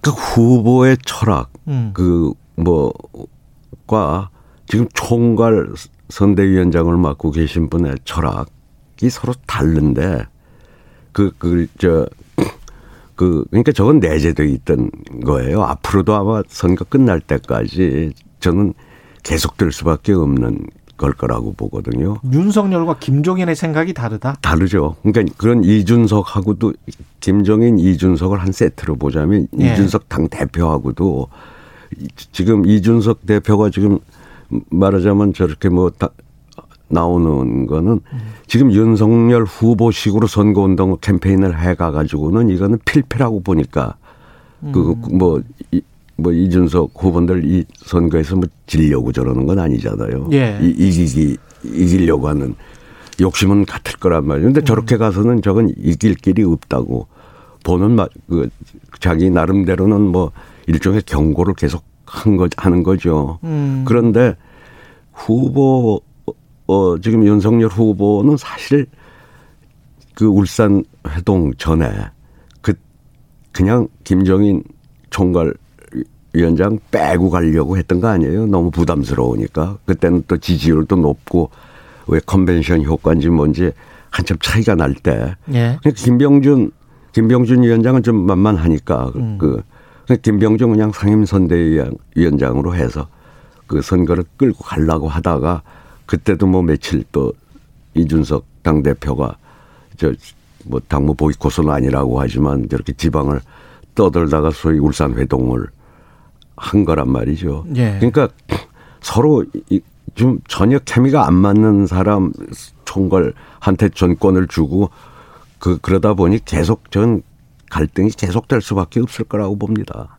그러면 총장님 입장에서는 생각에는 김종인 이준석의 가치관 철학이 중도층을 소구하기에는 윤석열 후보의 생각보다는 낫다 이렇게 지금 아, 판단. 그, 그러면 그건 뭐 상식적으로 많이들 그렇게 생각을 하지요. 아. 근데 후, 그, 그러니까 후보하고는 이게 맞질 않는 거죠. 안 맞는데 지금 저렇게 뭐 총괄 선, 선대위원장으로 이제 지지율이 그때도 이렇게 음, 좀 떨어지고 하니까는 예. 급하니 이제 울산 가서 만나고 뭐 김정인 위- 위원장을 모셔온 거 아니에요. 어. 그러니까 김종인 그 위원장도 저는 뭐 그 전부터 그렇게 얘기를 했지만 저 미- 특히 민주당 같은 데는 그때 이제 뭐 안철수 대표가 뭐 분당을 해 나가고 당이 아주 어려운데 어려워진 거의 망해가는 집 비슷한 데 가서는 또 총선을 앞- 앞두고 공천권을 가지고 뭐 그 그립을 강하게 줄수 있는 거지만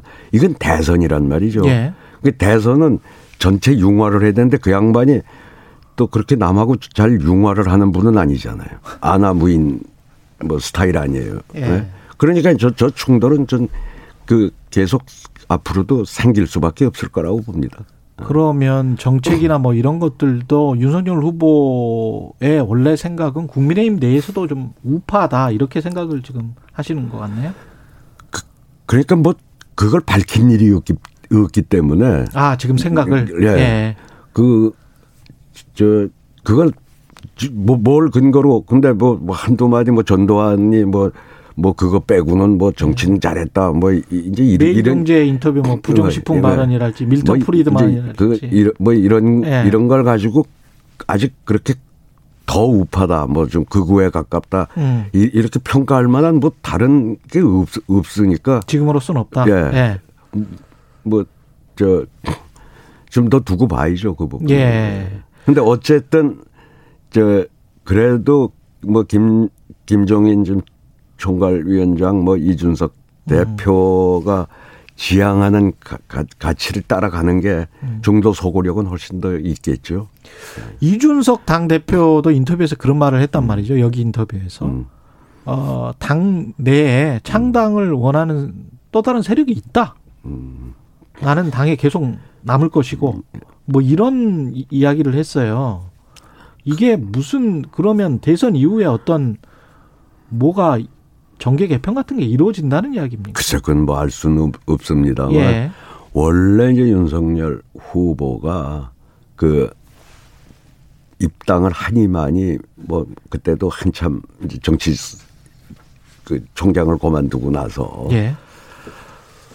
그때 그 거기는 뭐 국민의 힘 힘이라고 하는 게 저 서울시장 선거에서 뭐 한 번 승리했지만은 저 그릇이 그렇게 자기 그러니까 요번에도 그 발언이 또 순천 가서 나온 거 아닙니까? 음. 저게 저게 그렇게 마땅한 그릇이라고 보질 않는 거였죠. 그러니까 본인은 그때 정치를 한다 그러면 가령 뭐 김한길 대표니 뭐 김병준 이렇게 갔지만 예. 뭐이저 이쪽 동네에 있는 사람도 좀 많이 끌어오고 뭐 그런 어떤 신당 같은 걸 좀 구상했던 거 아닌가요? 그 발언이라는 건 부득이하게 그 말씀하시는 예, 거죠. 예, 예, 순천에 부득이하게. 부득이하게 국민의힘에 입당하게 된 거다. 정권 원래는- 교체는 해야 되는데. 근데 뭐 예. 원래는 그때 자기의 그때 그 지지율로 그때 음. 는 지지율이 상당히 고공행진을 하던 때잖아요. 아직 정 정치에 들어오기 전에 예. 뭐 조사를 하고 하면 자, 자기는 그런 그런 정당을 좀 하, 하고 싶었던 이- 그러니까 인적으로는 오히려 중도에 가까운 정당을 하는 게 훨씬 더 그러니까 그때 무슨 이런 표현을 많이 썼어요. 압도적 승리를 하겠다. 어, 그 이야기 많이 했죠. 그때는 그러니까- 석달 전에. 예. 그러니까 그 압도적 승리를 하려고 그러면 이 지금의 국민의 힘 가지고는 압도적 승리 틀을 가지고는 압도적 승리가 잘 안 될 것 같으니 음. 그 보다 뭐 이쪽에 좀 소위 진보 쪽에 있던 사람들이나 뭐 이런 사람 좀 하- 소위 합리적 진보 이런 세력까지도 자기가 전부 이렇게 가- 해가지고 그, 그 우선 삼지대에 있다가 나중에 뭐 국민의힘하고 하려고 하다가 뭐 마지막에 이제 그때 뭐 입당을 한 거 아닙니까? 예. 예. 그러니까 그 여기서 이준석 대표가 얘기하는 창당이라는 얘기는 지금 저는 후보를 저 지칭하는 거라고 창당 세력은 창당 세력은 예, 그러니까 후보를 지칭하는 것이다. 나전뭐 그렇게 저- 판단을 하시는군요. 예, 저 저는 그거 그걸 그 지칭했다고 저는 해석을 하고 있어요. 예. 소경길 민주당 대표가 안철수 국민의당 후보에게 연합 제안을 했고요. 김동연 후보도 마찬가지고 이거는 실용내각도 강조했고 비슷한 이야기입니다. 아까 어떻게 보면 예. 그게 가능하다고 보세요? 뭐 쉽진 않겠죠. 음. 어, 쉽저 그 근데 다만 뭐 어쨌든 이 정, 정치 정치가 제일 안정돼 있는 나라가 독일 아닙니까? 예. 이게 세, 세계적으로 보자면은 그리고 뭐 16년간 메르켈 총리가 저렇게 세계인들의 많은 존경을 받으면서 이렇게 물러가고 근데 그 독일이라는 나라는 물론 우리 우리하고 선거 제도가 다르고 이 상당히 다당제 예. 선거 제도를 가지고 있지만은 거긴 연정을 안 한 적이 없어요. 그렇죠. 예, 거의, 예. 거의 뭐 대연정이 됐던 두 소년 개든 세 개든. 예. 대부분은 그동안은 그- 더 많은 기간은 두 정당 그 음. 그대 저그 기독교 민주 민주당, 민주 사회- 사민당하고. 사민당하고 예. 연정을 대연정을 오래 해왔잖아요. 그랬죠.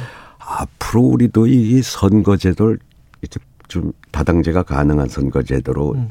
이게 바뀌어 바뀌어서 어쨌든 이게 연정을 통하지 않고는 이 국가 운영이 어렵게 음. 이렇게 돼야 돼 가는 게 가장 안정적인 그 정치 제도라고 전 보고 있기 때문에 예. 앞으로 그러니까 지금 뭐 49% 지지율로 저렇게 180석 얻는, 얻는 선거제도는 아주 문제가 많은 선거제도 아닙니까? 현에. 그렇죠. 그 예. 이제 그 사표가 또- 너무 또- 많죠. 예, 예. 사표도 많을 뿐더러 하여튼 뭐 그- 오늘 뭐 주제가 아니니까 그 음. 말씀을 길게 드릴 예. 건 아니니까 그 어- 어쨌든 앞으로 그 좀 그런 예- 서로 음. 그 저기 뭐 당대당 통합이니 단일화니 이런 게 아니고 음. 좀그 정책 연합하는. 예, 연, 연합을 하는 그런 이제 좀 정치로 갈 필요는 있다고 생각을 해요. 끊임없는 연정을 해야 된다. 네, 예. 예. 마지막으로 토론하자. 민주당은 그렇게 주장을 하고 있고 국민의힘은 대장동 특검 받으면 토론할게. 뭐 이렇게 이야기하고 있습니다. 대, 대장동 특, 특검을 뭐 누, 어, 누가 뭐 안 받았나요? 음. 그 지금 그, 그 협상은 뭐 저, 저 밀고 당기고 그 하는 중 아닙니까? 예.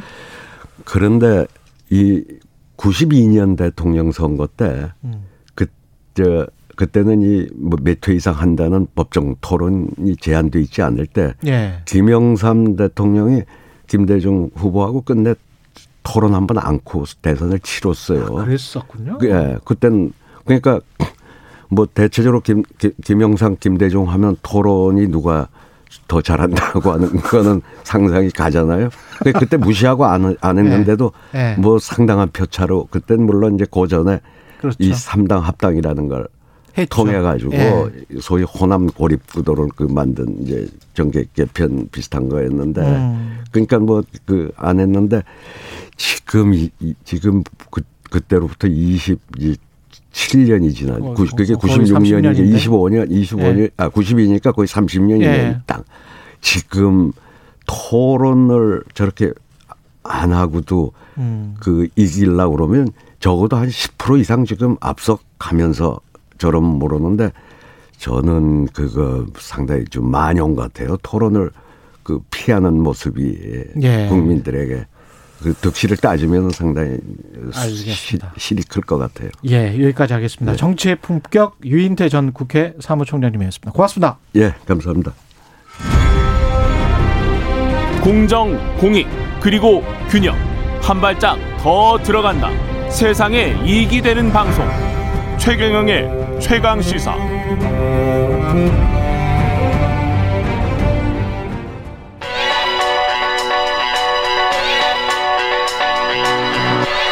최강 시사 시네리의 눈. 네, 시네리의 눈 뉴스포터 시네리 에디터 나와 계십니다. 안녕하십니까? 네, 안녕하세요. 예, 지금 우크라이나를 중간에 두고 러시아와 나토가 대립을 하고 있습니다. 네, 맞습니다. 얼마 전에 러시아가 우크라이나 국경에 10만 대군을 배치했다. 뭐 이런 음. 소식 들으셨는데요. 또 어제는 로이터 통신에서 1만 명 정도를 철수했다. 그러니까 내년에 이제 제네바에서 미국이랑 만나서 협상을 하려고 하는 것 같아요. 그래서 음. 다시 좀 긴장도를 낮추려는 내년 그런, 초에 네, 예. 시도지 않을까 싶은데요. 일단 이 나토에 우크라이나는 계속 가입하려고 했습니다. 우크라이나 우크라이나는 계속 가입하려고 했어요. 네. 그랬습니다. 예, 2007년에 예. 이미 북대서양 조약 기구입니다. 그렇죠. 예. 네, 그렇게 나토에 이제 가입을 하려고 했지만 그때 당시에 유럽이 사실 반대를 했어요. 그렇게 음. 하면서 무산이 됐거든요. 음. 이 사실 그 소련에서 이제 독립하면서 사실 이 우크라이나는 좀 안보적으로도 좀 백업을 갖고 싶어 하고 또 예. 경제적으로 독립하고 싶어 하고 예. 하기 때문에 나토에 좀 도움이 필요한 상황이고 미국의 입장에서도 얘네들을 좀 서방 국가로 편입시키고 지키고자 하는 의도가 음. 있기 때문에 음. 이 나토에 가입할 것을 좀 권유를 했는데 그때는 유럽이 반대를 했다. 그렇죠. 왜냐하면 예. 유럽 입장에서는 이 우크라이나를 와 국경 이제 러시아 국경에 아예 맞닿으면 예. 본인들이 좀 불편한 상황들이 많이 나올 수 아, 있기 때문에 직접적으로 나토가 맞닿은 것은 좀 싫고 네. 우크라이나라는 완충 지역을 맞아요. 두고 싶다. 네. 예. 그렇게 했기 때문에 사실 유럽 내에서 좀 반발의 분위기가 있었습니다. 음. 지금 바이든 대통령이 계속 유럽한테 그래도 좀 가입을 이번에 시키자라고 설득을 하고 있는 상황이고요. 분위기가 좀 달라지고 있어요. 네, 달라지고 있습니다. 아. 어, 이게 이제 사실 우크라이나라는 나라를 좀 보면 예. 왜 이렇게 미국 과 다른 나라들이 여기를 노리고 있는가 볼 수 있는데요. 예. 일단 우크라이나의 그 잠재력은 어마어마합니다. 일단 강대국이 갖춰야 되는 3대 요소를 갖고 있는데요. 예. 그게 뭐냐면 영토 자원, 이런 것들. 예. 단지 일단은 이 인구를 보면 인구도 굉장히 많아요. 5천만 명? 네, 5,200만 예. 명 정도 된다고 하는데 이게 음. 유럽에서 다섯 번째고 영토는 우리나라의 세 배입니다. 이게 프랑스, 독일보다 넓고요. 또 가장 중요한 게 자원이 굉장히 많아요. 자원. 예. 네. 뭐 설, 철광, 석탄, 티타늄, 니켈 이런 게 세계 매장량을 자랑할 정도고 음. 또 여기가 굉장히 그 기름진 옥토로 유명하거든요. 아, 그래서 유럽의 빵 바구니라 불리면 만큼 농산물이 굉장히 잘 재배가 되고 유럽의 빵 바구니. 네. 예. 또 가장 중요한 게 여기가요 첨단 기술을 가지고 있습니다. 아. 생각해 보셨나요? 여기가 원래 소련 지역에 예. 우크라이나 동부 지역이 군사 복합체의 주요 역할을 했던 기지였어요. 그렇죠. 여기에 핵이 있었죠. 네, 그렇다 예. 보니까 철강, 항공, 우주, 조선, 핵 분야에서 이 첨단 기술력을 아직도 가지고 있어서 여기가 이 머리가 되고 있다. 예전에 소련의 머리로도 불렸던 곳입니다. 이게 지금 러시아 입장에서는 그래 그래도 우크라이나를 그래서 포기할 수 없는 거 아니에요? 맞습니다. 예. 지정학적으로도 굉장히 중요한 아, 통로가 되고 있어요. 인종적으로도 자기들이랑 같고. 네, 맞습니다. 그렇기 때문에 사실 어, 러시아가 제국이 될 거라고 미- 어, 지금 생각하면서 계속 추진하는 것은 이제 우크라이나를 우리 편으로 만드는 것밖에 없다라고 보고 있는 것 같고요. 음.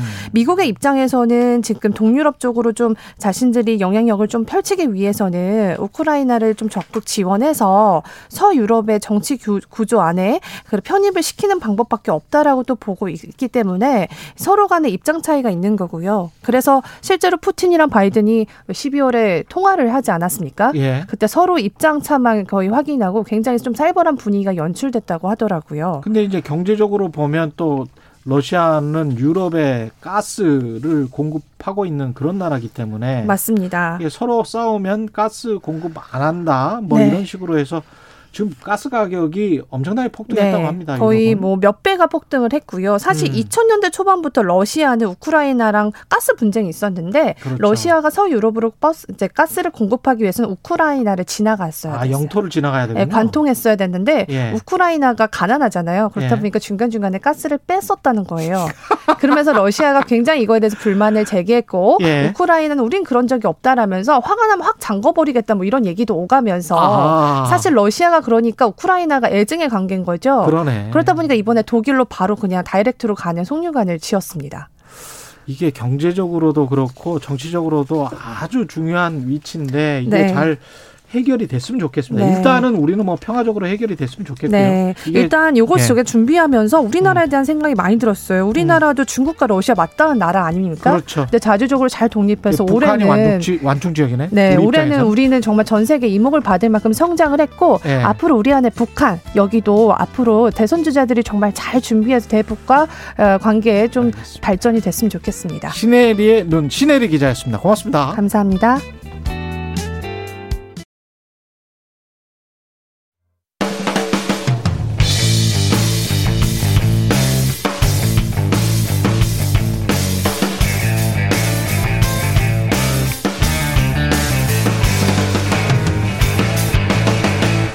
최경영의 최강 시사.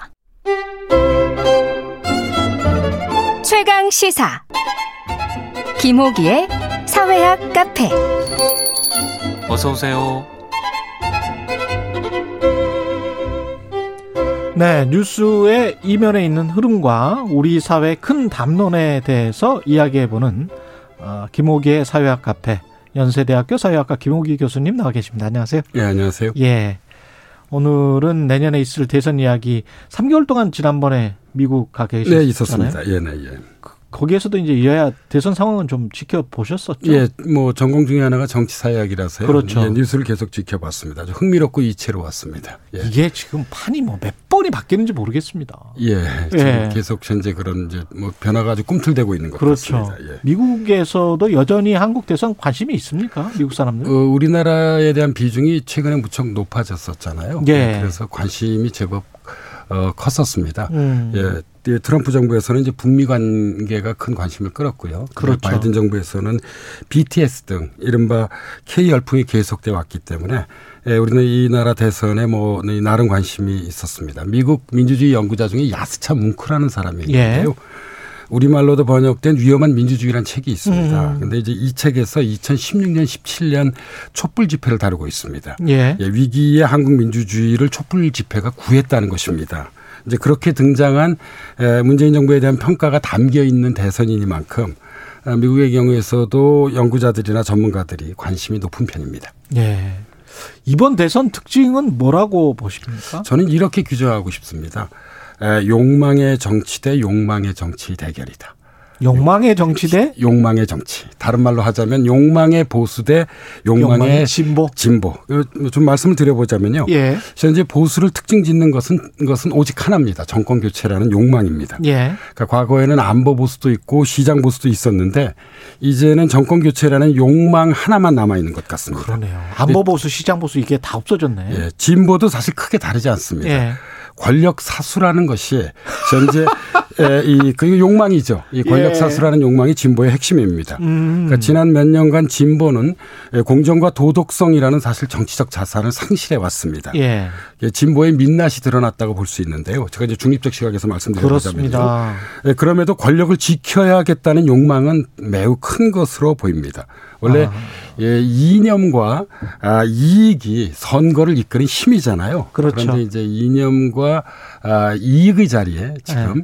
욕망이 저울로 유독 도드라져 보인다는 것이 사회학 연구자로서의 제 어떤 소감입니다. 재밌네요. 과거 이념 대결이 거의 사라져 버리고 이익 대 이익이 충돌하는 것일 수도 있겠습니다. 욕망 대 욕망이면. 그렇죠. 예. 근데 이제 그죠? 뭐 이익이보다는 어떤 네. 우리 정말 무의식 속에 있는 예. 어떤 그런 권력에 대한 뭐 그런 아. 갈망이라고 해야 될까요? 뭐 시구라고 해야 될까요? 그런 욕망이 이번에는 유독 예. 아, 두드러지는군요. 예, 예, 두드러져 보이는 것 같습니다. 예. 그래서 사람들이 좀 비호감 대선이다 이런 이야기를 더 하는 걸까요? 그런 것 같습니다. 예. 원래 이제 정치라고 하는 것의 현실은 이 그 최선이 아니라 차선을 선택하는 것이라고 우리가 많이 그렇죠. 얘기하잖아요. 예. 그런데 이제 이번 대선의 경우에 저, 그 적지 않은 국민들, 특히 이제 후보를 아직 그 마음속에서 결정하지 않는 중도층의 경우에서는 이런 얘기들을 하시더라고요. 이거 최악이 아니라 차악을 선택해야 하는 거 아니겠느냐. 예. 이 물론 뭐 민주주의에서는 예, 기권보다는 가능한 투표를 하는 게 바람직합니다. 음. 아, 근데 저는 이 뭐 이 최선이 아니라 차선이 아, 아닌 뭐 이런 선거라기보단 예. 오히려 최악이 아니라 차악을 선택해야 할지도 모른다는 음. 일각의 우려와 걱정 이것이 이제 이번 선거의 특징을 잘 보여주는 것 같습니다. 이게 특히 이제 선거 전 양상이 정책이나 공약이나 이런 게 좀 많이 나왔으면 좋겠는데 뭐 그거는 뭐 거의 다 비슷비슷한 것 같고 후보 가족 리스크 뭐 이런 이런 것들이 너무 많이 나오니까 어떻습니까 이런 것들이 좀 두 가지를 좀 말씀드리고 예. 싶은데요. 하나는 그러니까 이 우리나라 정치 문화가 유럽의 정치 문화보다는 아, 미국의 정치 문화에 가깝습니다. 음. 그러니까 이제 뭐 잘 아시겠지만은 미국에서는 후보 가족의 사생활에 대해서 유권자들의 관심이 높잖아요. 서로 손가락질하고 예. 뭐. 근데 예. 이것은 이제 역사적으로 유럽은 개인을 중시하는 반면 미국과 우리나라는 이제 가족을 중시하는 뭐 야. 이런 전통에서 비롯되는 것인데요. 예. 일종의 정치 문화이기 때문에 사실 천천히 바꾸어 가지 않는 한 뭐 이런 경향은 전 계속될 거라고 볼수 있다는 점을 하나 말씀드리고 싶고요. 합리적으로 예. 보이지가 않긴 해요. 예. 예. 다른 하나는 이제 음. 그럼에도 불구하고 어, 이 그 가족의 사생활이 아니라 예. 사실 이 가족의 사생활 속에는 불법 행위도 좀 포함되어 있는 거잖아요. 그렇죠. 이에 대해서는 사실과 진실을 규명할 수밖에 에, 없다고 생각합니다. 그렇긴 하죠. 뭐 잘못된 예. 것을 감춰둘 수는 없죠. 예. 예, 밝힘으로써 음. 유권자가 올바른 판단을 내릴 수 있게 해야 한다고 생각합니다. 음. 그래서 뭐 전체적으로 볼 때 후보 가족 그 리스크가 선거에 중대한 영향을 미치는 이 또 하나의 특징인 것 같습니다. 이번 대선에요. 예. 윤석열 후보는 정치 경험이 거의 전무하다시피 하고요. 이재명 후보도 사실은 행정 경험은 풍부하지만 국회 경험은 없거든요. 예. 예. 그러니까 정치 정치 경험 이쪽에 여의도 정치는 또 모른다 이렇게 말할 수 있고. 이거에 대해서는 뭐 제가 개인적으로는 저는 어, 세 가지 정도를 좀, 그, 이, 생각하고 있는데요. 예. 첫 번째로는 예, 국회의원 경력이 전혀 없는 그렇다고 한다면 왜 이 두 사람이 예, 주요 정당의 후보가 될 수 있었는가에 아. 대한 이유를 생각해 봐야만 합니다. 당내 경선 과정에서 이재명 후보는 국무총리를 역임한 이낙연 후보를 이겼고요. 음. 윤석열 후보 역시 정치 경력이 풍부한 이 홍준표 후보에게 승리했습니다. 그러니까 이러한 사실은 국회에 대한 국민 다수의 불신을 전 증거하고 있다고 생각합니다. 아. 예, 그러니까 정치사에 대한 국민들의 불만과 거부는 예. 국회 밖에서 새로운 리더를 찾았고요. 음. 그러니까 두 정당은 이재명 후보와 윤석열 후보를 선택했다고 볼 수 있다는 게 첫 번째고요. 두 번째로는 21세기에 들어와 현재 각광을 받고 있는 정치 리더는 포퓰리스트, 예. 이 스트롱맨들입니다. 음. 그러니까 스트롱맨은 대화와 조정의 합리성보다는 결단과 추진의 실행력을 중시합니다. 음. 예, 그리고 정당 내부의 지지보다는 정당 외부의 시민사회에 그 기반을 두고 있습니다. 음. 예, 트럼프 전 대통령을 한번 생각해 예. 보시기 바랍니다. 예, 그- 그리고 이제 이러한 특성이 바로 포퓰리스트 리더들의 전형적인 모습입니다.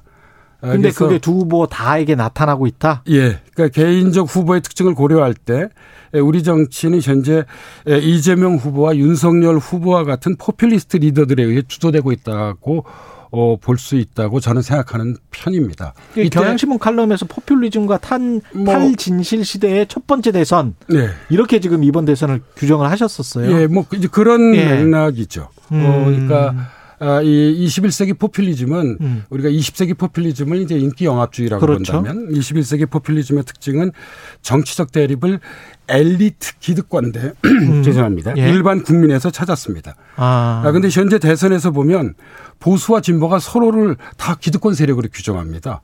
예, 전통적으로 이제 진보는 보수를 낡은 오래된 기득권이라고 규정해 왔잖아요. 예. 그런데 최근 보수는 진보를 예. 특히 586 세대를 새로운 기득권 세력이라고 지금 공격하고 있습니다.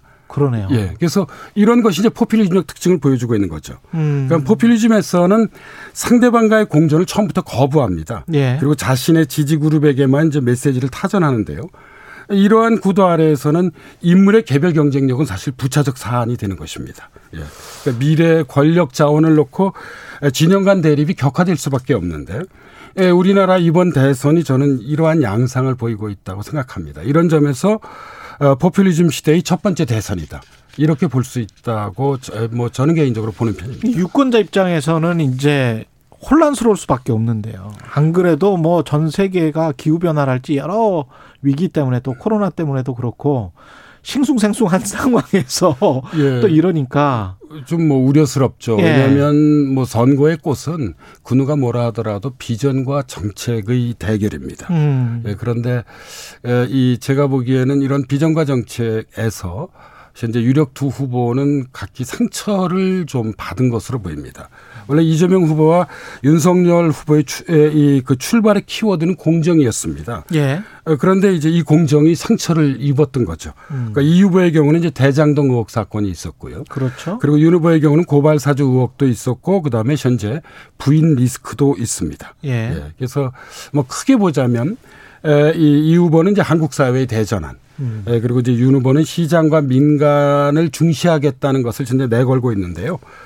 어, 이 뭐 분야별 TV 토론을 이제 가 봐야 아, 제가 보기에는 뭐 코로나 19 대책이나 부동산 대책이나 불평등 대책이나 새로운 성장 전략 이런 것들을 좀 알 수 있게 되지 않을까 싶습니다. 그래서 저는 가능한 한 어, 현재의 이런 어떤 이 네가티브 공방전에서 빨리 포지티브 공방전으로 음. 예, 그 포지티브한 어떤 그런 경쟁과 대결로 그건 다 다름 아닌 비전과 정책 대결입니다. 그렇죠. 물론 뭐 두 후보도 매일 이 그 정책들을 발표는 하고 있지만 예. 국민들에게 크게 와닿지는 않습니다. 그래서 어 아마 TV 토론이 이제 본격화되면 음. 뭐이 분야별로 어 이런 비전과 정책에 대한 어떤 그런 좀뭐이 차이나 어떤 그런 특징들이 좀 선명히 부각될 수 있을 것 같습니다. 근데 공정이라는 담론이 그 실현 가능한가요? 공정이라는 담론을 계속 주장하면서 공정이 우리 사회를 옥죄고 압박하고 서로 간에 비난하고 손가락질만 하는 그런 역할만 하는 거지. 공정을 주장한다고 해서 공정해집니까? 그러니까 제가 이제 아까 상처라고 예. 말씀을 드렸는데 일종의 예. 공정의 역설입니다. 그렇죠. 예, 그러니까 그러니까 이 이재명 후보와 윤석열 후보의 정치적 자산은 사실 공정이었습니다. 음. 예, 그런데 선거가 진행되는 예. 이제 오늘 우리 뭐 이 그이이 토론이 예. 올해를 결산하는 것인데요. 그렇죠. 예, 그러니까 여름 가을을 경유하면서 아. 예, 이 두 후보의 공정이 작지 않은 상처를 오히려 입은 그런좀 역설적 결과가 현재 나타났다고 어, 볼수 있겠습니다. 결국은 공정 그 밑에 공정을 요구하는 사람들의 마음속 그 밑에는 어떤 불평등이 있는 거 아니에요?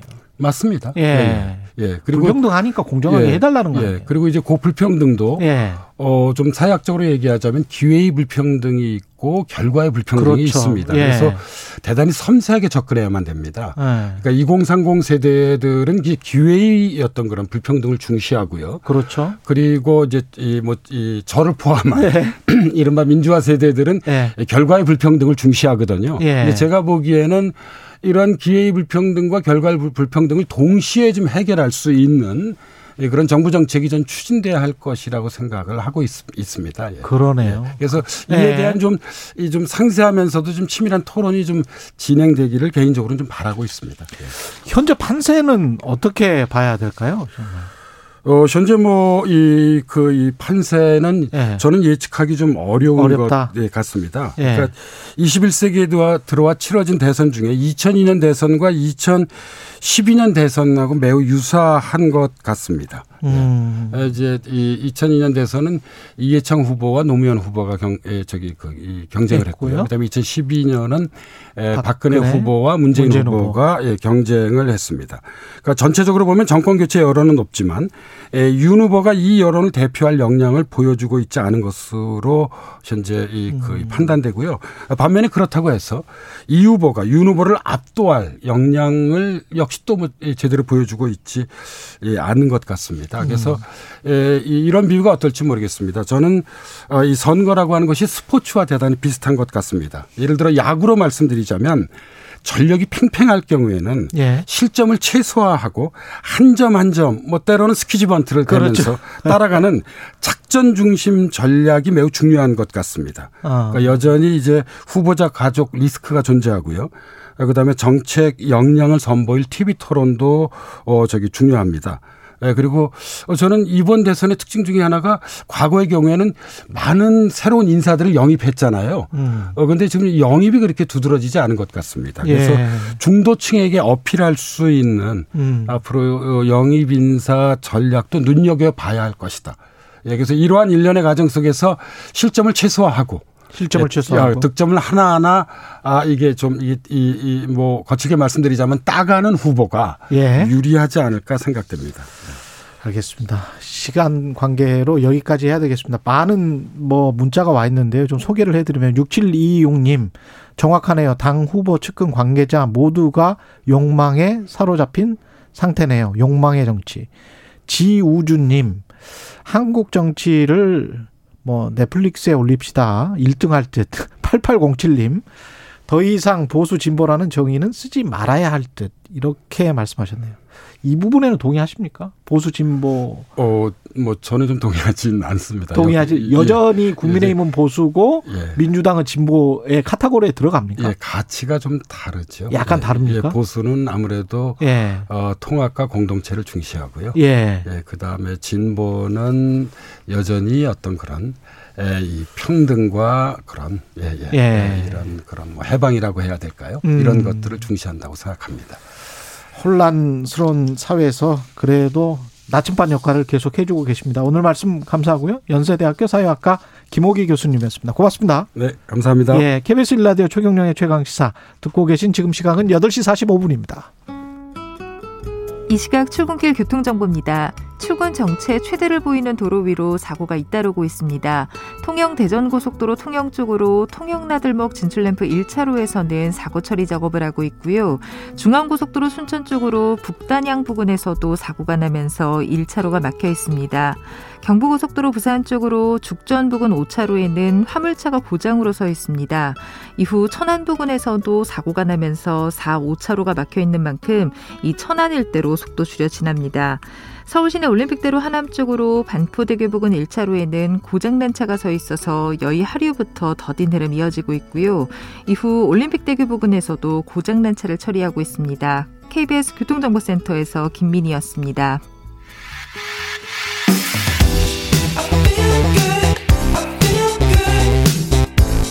세상에 이익이 되는 방송 최경영의 최강 시사 네, 어제 식약처에서 미국 화이자사가 제조한 코로나19 경구용 치료제 팍슬로비드의 긴급 사용을 승인했습니다. 꼭 국내에 도입될 먹는 치료제 게임 체인저가 될 수 있을까요? 이대 목동병원 호흡기 내과의 천은미 교수님 연결돼 있습니다. 안녕하세요. 네, 안녕하십니까. 예. 긴급 사용 승인이라는 거는 정확히 어떤 의미죠? 어, 현재처럼 감염병이 유행할 때 아, 국내에 사용하지 않는 약품이나 진단 수기, 시술 기계 등에 대해서 긴급하게 사용을 승인하는 제도가 되겠습니다. 네. 먹는 치료제는 지난번에 머크사에서도 이제 개발이 됐었던 것 같은데 어제 식약처에서는 화이자 제품만 이제 승인을 했습니다. 이게 이유가 있을까요? 네, 어, 머, 뭐, 머크세 몰리피라비르가 사실은 임상 연구가 먼저 시행이 됐었고 기대를 많이 했습니다만, 어, 우리가 마지막 결과가 어, 이, 그러니까 입원과 사망률을 50% 감소해서 30% 정도로 많이 저하가 되었고 또 이 기전 자체가 약간의 돌연변이를 만들 수 있기 때문에 아. 태아의 결손이라든지 그러니까 임신을 계획하는 분들 18세 미만을 사용할 수 없게 되면서 정부가 이 몰누피라비르보다는 화이자 팍스로비드가 효과나 안정성 면에서 더 우월하기 때문에 이쪽을 먼저 승인한 것으로 생각합니다. 그 화이자사의 이 팍스로비드 이거는 뭐 부작용이나 이런 거는 걱정 안 해도 되나요? 네, 팍스로비드 같은 경우는 기전 자체가 어, 단백질 체인을 끊어서 바이러스가 복제를 못하게 어, 단백질 체인을 끊어야 복제를 하는데 예. 그 복제를 끊어 단백질 체인을 끊어주는 효소를 억제하는 기전이기 때문에 아. 변이의 위험이 없습니다. 그리고 어, 스파이크 단백질의 변이와 상관없이 체내에서 복제를 억제하기 때문에 변이에도 전혀 관계가 없는 여러 가지 효과적인 면에서 좋은 약물이고요. 부작용으로 알려진 것은 뭐 설사나 근육통, 두통과 같은 일부 부작용이 있습니다만 그 이외에는 문제가 없고 다만 이 약제 중에 하나가 그 HIV 환자한테서 음. 약물을 오랫동안 몸에 머무르게 하면서 약효를 증가시키는 그런 약물이 리토라비드란 항바이러스제가 같이 들어 있습니다. 예. 그렇기 때문에 뭐 혈액을 묽게 한다든지 고지혈증이나 고혈압, 간질, 항우울제 이런 것을 같이 복용하는 경우에는 몸에서 농도가 오랫동안 머무르면서 독성의 효과를 유발할 수도 있기 때문에 반드시 의료진이 그분의 어떤 약물 병력을 잘 파악해서 조심스럽게 투여를 해야 되고요. 간이나 신장이 나쁜 분에게는 예, 권고되지 않습니다. 효과는 어느 정도인가요? 증상 발현 3일 이내에 복용을 하시면 89%, 증상 발현 5일 이내에 복용할 때는 88%로 어. 거의 90%를 입원 사망을 감소시키기 때문에 지금 재택에 계신 분 중에 10명 중에 1명만 입원을 할 필요가 있고 그렇다면 의료 체계 부담도 10분의 1로 줄어들 수 있겠습니다. 이렇게 되면은 백신을 거의 대체할 수 있는 겁니까? 어떻게 보십니까? 네, 백신과 치료제는 다릅니다. 우리가 예. 독감이 유행할 때 취약계층은 백신을 맞음으로 인해서 독감에 걸리지 않도록 하고 혹시 독감에 걸리면 그다음 2차적으로 치료제를 타미플을 복용하는 것처럼 앞으로 백신은 취약계층에서는 주기적으로 어, 접종할 필요가 있을 것이고 그 후에 대부분 사람이 감염이 되더라도 이런 경구치료제가 나옴으로 인해서 그 경구치료제 복용으로 인해서 일상생활의 복귀가 가능할 것으로 기대합니다. 그러면 백신을 맞고 부스터샷을 맞고 그래도 혹시 돌파 감염이 되면은 이 치료제를 먹고 보통 일반 사람은 의사의 처방에 따라서 이렇게 되는 거겠네요.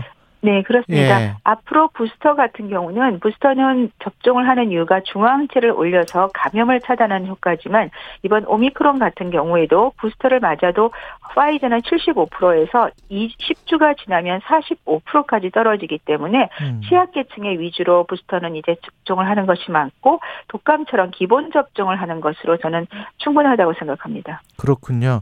아까 그 다른 약 모크사 약은 임산부에게 안 좋을 수 있다. 이거는 뭐 괜찮다. 영유아나 청소년 같은 경우는 어떻습니까?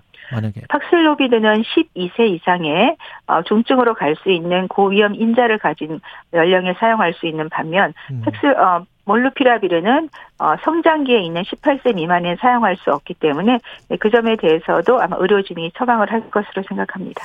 아까 그 3일 정도 지나면 뭐 89%, 5일 정도 지나면 88% 이런 말씀 하셨는데요. 그럼 우리가 보통 뭐 진단을 받으러 가면 그게 좀 시간이 좀 늦 는 거 아니에요? 사실 이렇게 네. 예, 어떻게 되는 거죠? 그렇습니다. 우리가 PCR 검사가 많아지면서 예. 시간이 굉장히 연기가 더 미국도 그래서 이제 신속 항원 검사를 정부에서 많이 풀었어요. 영국은 그렇죠. 다 무료 배부를 하고요. 이 특히나 델타나 오미크론은 바이러스가 코에서 복제량이 기존 바이러스 1000배가 높다는 연구도 있듯이 음. 굉장히 바이러스가 많이 나옵니다. 그래서 무증상 상태나 경증일 때 조기에 진단을 하는 것이 가장 중요하죠. 이 팩스로비드 같은 경우도 증, 타미플루와 마찬가지로 증상 발현 시간이 지나서 복용하면 이미 체내 바이러스가 다 퍼져 있기 때문에 효과를 볼 수 없습니다. 신속항원 검사를 자유롭게 좀 쓸 수 있게 정부가 키트를 좀 배부를 한다든지 비용을 많이 좀 저하시켜서 많은 분들이 집에서 좀 수시로 검사를 할 수 있게 하는 것이 이 코로나19를 극복하는 데도 한 가지 방법이 될수그 있겠습니다. 신속 항원 검사는 진단율이 정확합니까? 네, 초기의 바이러스는 바이러스 양이 작았기 때문에 PCR 대비 정확도는 떨어졌지만 이 PCR 검사 이외에도 신속 항원 검사는 살아있는 바이러스를 측정하는 거기 때문에 예. 바이러스 양이 많고 유병률이 좀 높아지고 그리고 증상 발현 3일 이내 우리가 이 코로나19가 감염되는 시기는 증상 발현 이틀 전부터 보통 이 증상 발현 3일 이후에 가장 바이러스가 많이 나오기 때문에 CDC에서 지금 격리 기간을 5일로 줄인 이유도 지금 이 증상 발현 3일 후까지가 바이러스가 많이 나오는 걸 기준으로 지금 증상 발현 5일로 격리를 해- 만들었거든요. 예. 그렇기 때문에 어, 우리도 그 증상이 생길 때 검사하고 증상이 없더라도 내가 아이들과 만난다든지 고위험군과 만난다든지 누구를 만나고 왔을 때는 음. 검사를 하는데 반드시 신속학원 검사는 최소한 두 번을 연속으로 하셔야 됩니다. 한 번 하시면 안 된다는 게 가장 중요한 포인트입니다. 이 아까 말씀하셨던 것 비춰보면 중증 환자에게는 별로 효과가 없다는 말씀으로도 들리는데요. 네, 이건 중증 환자한테는 이미 의미가 없는 것이 예. 바이러스 복제를 억제하는 건데 시간이 지나서 중증으로 간 경우는 이미 바이러스가 몸에 장기로 다 퍼져 있기 때문에 아. 효과를 발휘할 수 없습니다. 타미플루도 마찬가지 이유가 그러면 중증 환자 같은 경우는 지금 기존 치료는 어떻게 하고 있는 건가요? 입원을 하시게 되면 이제 코로 산소가 들어가는 경우는 같은 항바이러스제인 렘데시비르라는 약제를 아. 주사제를 쓰고요. 예. 그리고 더 염증이 심하게 되면 항염증 치료에 스테로이드인 덱사메타존 그 두 가지를 주로 사용하게 됩니다. 아, 그렇군요. 스테로이드를 미국에서는 막 쓰고 있다는 게 그 말이군요. 그러니까 중증 환자들 용으로는 우리나라도 쓰는 거군요. 렘데시비르도 네, 그렇고. 맞습니다. 네. 예. 이거는 도입은 언제쯤 될까요? 그러면? 어, 팩슬로비드는 사실은 정부가 많이 좀 일정을 당겨서 1월 중순까지 도입을 하겠다고 얘기를 하셨고 예. 그렇다면 우리는 1월 말 정도부터는 빠르면 사용이 가능하지 않을까 기대합니다. 그렇군요. 이번 주 금요일에 이제 새로운 거리두기 조정안이 또 발표될 예정인데요. 지금 거리두기 강도는 어떻게 평가하시고 어느 정도로 조절하는 게 적절하다라고 보시는지요? 네, 지금 거리두기와 부스터 효과로 인해서 일시적으로 조금 확산세가 안정하면서 감소세를 보이고 있지만 어, 지금 상태에서 우리가 다시 어, 거리두기를 완화하게 되면 확진자가 증가할 확률이 매우 높고 특히 오미크론이 아마 저는 다음 주부터는 본격적으로 확산을 할 거라고 생각합니다. 예. 그렇기 때문에 거리두기를 조금 더 연장을 해야 되고 수위는 지금 정도를 유지를 하면서 소상공인에 대한 좀 폭넓은 지원을 어, 같이 병행하고 경구치료제가 도입이 된 이후에 저는 어, 이 거리두기를 점차적으로 완화하는 것이 안정적인 위드 코로나를 갈 수 있는 시점이라고 생각합니다. 교수님 견해는 어떠신지 궁금한데요. 오미크론이 확산이 되면서 물론 이제 경증 치료 경증 그 증상이 많고 그래서 그리고 이제 치료제까지 나왔기 때문에 내년 뭐뭐 빠르면 1월, 2월쯤이면 미국 같은 경우에 뭐 정상화 될 수 있다. 뭐 주식 시장에서는 그런 이야기를 하거든요. 어떻게 네, 보십니까? 신종플루 유행할 때 예. 우리가 타미플루가 나오면서 거의 종식이 됐습니다. 예. 이거와 마찬가지로 오미크론이나 다른 변이에 감염이 되더라도 치료제가 나왔다는 것은 그중에 일부만 아주 취약계층만 중증으로 간다는 얘기고 그렇다면 음. 의료 체계가 받쳐줄 수 있기 때문에 그리고 많은 분들이 백신을 접종했고 과거에 감염이 됐습니다. 우리가 감염이나 백신을 접종하게 되면 몸 안에 있는 면역 기억 세포는 80%가 변이에 전혀 영향을 받지 않기 때문에 예. 중증이나 사망을 충분히 예방할 수가 있죠. 그래서 취약계층만 보호하는 쪽으로 우리가 의료 체계가 유지가 유지가 되게 되면 음. 가능하다고 생각합니다. 알겠습니다. 희망적인 말씀입니다. 고맙습니다. 지금까지 이대 목동병원의 천은미 교수님이었습니다. 고맙습니다. 감사합니다. 12월 28일 화요일 KBS 일라디오 최경령의 최강 시사였습니다. 내일 뵙겠습니다.